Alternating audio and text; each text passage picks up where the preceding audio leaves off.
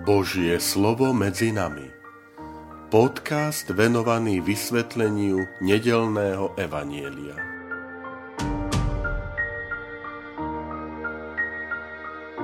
Vítajte, milí priatelia, pri počúvaní tohto môjho podcastu. Volám sa František Trstenský, som rímsko-katolícky kňaz, farár a dekan v Kežmarku. 15. október 28. nedela v cezročnom období.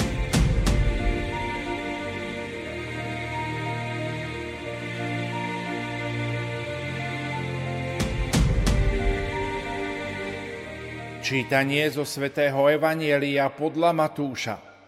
Ježi znova hovoril veľkňazom a starším ľudu v podobenstvách. Nebeské kráľovstvo sa podobá kráľovi, ktorý vystrojil svadbu svojmu synovi – Poslal svojich sluhov, aby zavolali pozvaných na svadbu, ale oni nechceli ísť. Znova poslal iných sluhov s odkazom. Povedzte pozvaným, hostinu som už prichystal, voli a krmný dobytok sú pozabíjané a všetko je pripravené, poďte na svadbu. Ale oni na to nedbali a odišli, jeden na svoje pole, iný za svojim obchodom. Ostatní jeho sluhov pochytali, potupili a zabili. Král sa rozhneval poslal svoje vojská, vrahov zahubil a ich mesto podpálil. Potom povedal svojim sluhom, svadba je pripravená, ale pozvaní jej neboli hodní. Chodte preto na ráz cestia a všetkých, čo nájdete, zavolajte na svadbu. Sluhovia vyšli na cesty a zhromaždili všetkých, ktorých našli, zlých aj dobrých, a svadobná sieň sa naplnila hostiami. Keď kráľ vošiel pozrieť si hostí, zbadal tam človeka, ktorý nebol oblečený do svadobného odevu. Povedal mu, priateľu, ako si sem mohol vojsť bez svadobného odevu?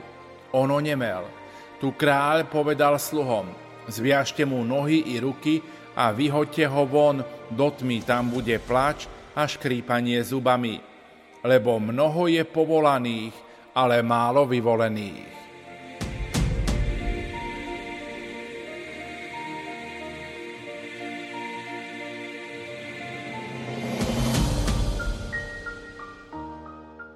Viete si predstaviť, milí bratia a sestry, milí priatelia, že vám zazvoní telefón a na druhej strane sa ozve pozvánka od samotného pápeža na obed alebo večeru, že pápež chce s vami stolovať.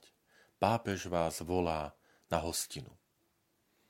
Možno trošku prehnaný, pritiahnutý príklad, ale to podobenstvo tejto nedele hovorí o čom si na prvé počutie neslýchané.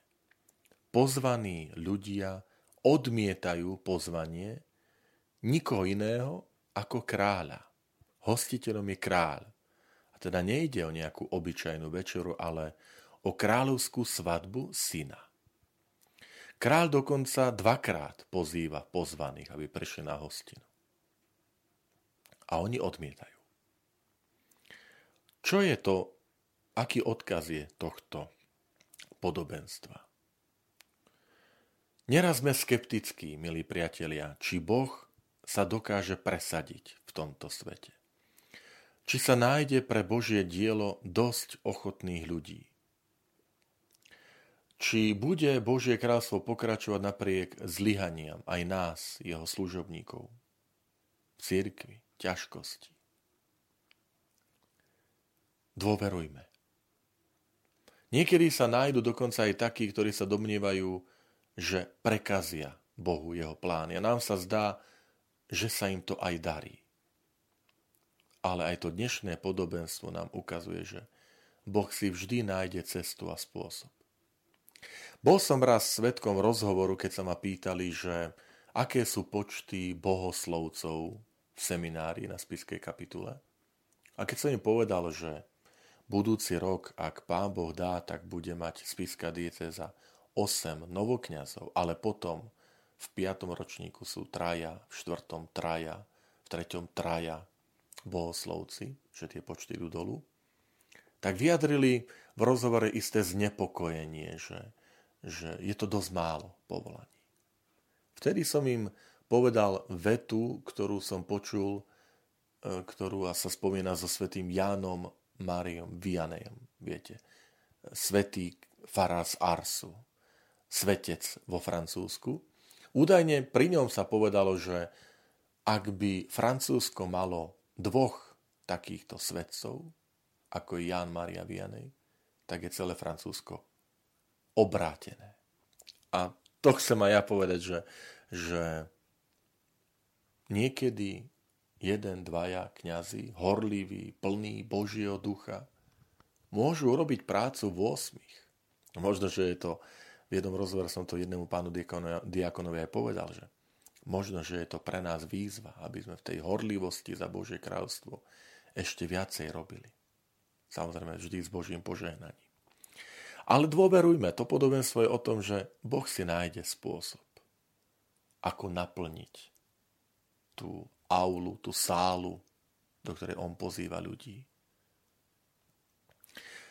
Už dlhé stáročia vzniká otázka, že ako máme rozumieť tie svadobné šaty. To je ten nečakaný, rušivý prvok, ktorý prichádza už aj by sa zdalo, že je záver podobenstva, že svadobná sála sa naplnila, pozvaní hostia prišli, teda nehrozí fiasko a môžeme sa naplniť tým, čo som povedal, že Boh si vždy nájde cestu a spôsob, pozýva ľudí do spolupráce a vždy v každom čase, dobe nájde ľudí ochotných odpovedať na toto Božie volanie. A zrazu je tam otázka, prišiel tam človek, ktorý nemá svadobné rúcho. Samozrejme, hneď to prvé nám napadne, odkiaľ ho mal zobrať. No však ho schytili z ulice. A tak sú rôzne riešenia. Niektorí hovoria, že pri pozvánke na hostinu bol priložený aj sviatočný odev. Iní navrhujú, že ten svadobný odev je symbolom tej neustálej pripravenosti na pánov príchod. Pán nás môže kedykoľvek povolať. A my máme byť povolené, teda, že tam ide o istú symboliku pripravenosti. Iní uvádzajú, že tak ako dnes aj v dobe Ježiša Krista ľudia prichádzali zo skromných pomerov a rozlišovali napriek tomu medzi pracovným a sviatočným odevom a preto navrhujú, že medzi pozvaním a príchodom bol istý časový odstup aby sa človek mohol doma pripraviť a preobliecť do sviatočného odevu. Chcem vám ponúknuť trošku iné, aby sme sa nezamotali v tom, že čo je teda ten svadobný odev, lebo pri zmienke o tých svadobných šatách mi prichádzajú na mysel slova z poslednej knihy svätého písma, zo zjavenia Apoštola Jána. Blahoslavení sú tí, čo sú pozvaní na baránkovú svadobnú hostinu. A pri tomto zvolaní a pri tej pri tom svadobnom ruchu sa môžeme zamýšľať nad tým, čo znamená Svetá Omša. Každá Svetá Omša nech je pre nás sviatkom, ktorý nábožne a pozorne prežívame. Je tam aj krásne prepojenie na to, čo povie apoštol Pavol v liste Galatianom 3.27, že všetci, čo ste pokrstení v Kristovi, v Krista ste sa obliekli. A teda nestačí len povedať som veriaci, prijať pozvanie. Ale pre mňa ten svadobný odev, ktorý ho kráľ vyzýva, že maj, znamená aj osvojiť si Kristovo zmýšľanie.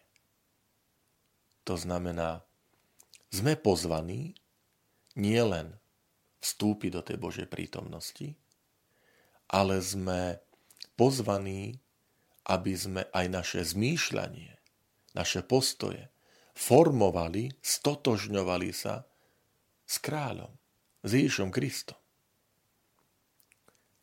A toto nám niekedy aj hrozí. Niekedy nám hrozí, že sme na Sv. Omši, sme súčasťou církvy, sme súčasťou toho Božieho ľudu, ale nestotožňujeme sa s učením Krista. Máme vlastnú predstavu. Chýba nám to svadobné rúcho, teda ten odev, čiže tá, tá, to stotožnenie sa s úlohou a správaním svadobného hostia. Že Ježiš ťa povoláva nielen preto, aby, že tu si sadni si dobre najed sa, že si súčasťou tohto spoločenstva, ale to pozvanie na svadobnú hostinu je príjmi a uč sa môjho zmýšľania, môjho pohľadu na svet, môjho prístupu k ľuďom. A vtedy budeš mať na sebe to svadobné rúcho, ktorým je Kristus. Lebo obliekli sme sa v Krista. Čiže vtedy si sa naozaj obliekol v Krista. Vtedy ty pristupuješ ako druhý Kristus druhým, k druhým iným ľuďom. A o to sa môžeme snažiť aj pod vplyvom tohto, tohto podobenstva. To znamená, priatelia, Boh si nájde cestu, spôsob. A možno si to práve ty, ktorého Pán Boh povoláva, aby cez teba sa ten spôsob a cesta realizovali. Buď ten, ktorý ponúkaš, Pane, som tu, ponúkam ti tvoje, svoje sily, nadanie, schopnosti pre Božie kráľovstvo. A potom oblečme si Krista. Našim prístupom, zmýšľaním, konaním, to svadobné rúcho, ktorým je Kristus sám. Lebo sme pokrstení v Kristovi. Oblíkli sme sa v Krista. Aby tí druhí ľudia, keď sa s nami stretnú, aby v nás stretli samotného Ježiša Krista.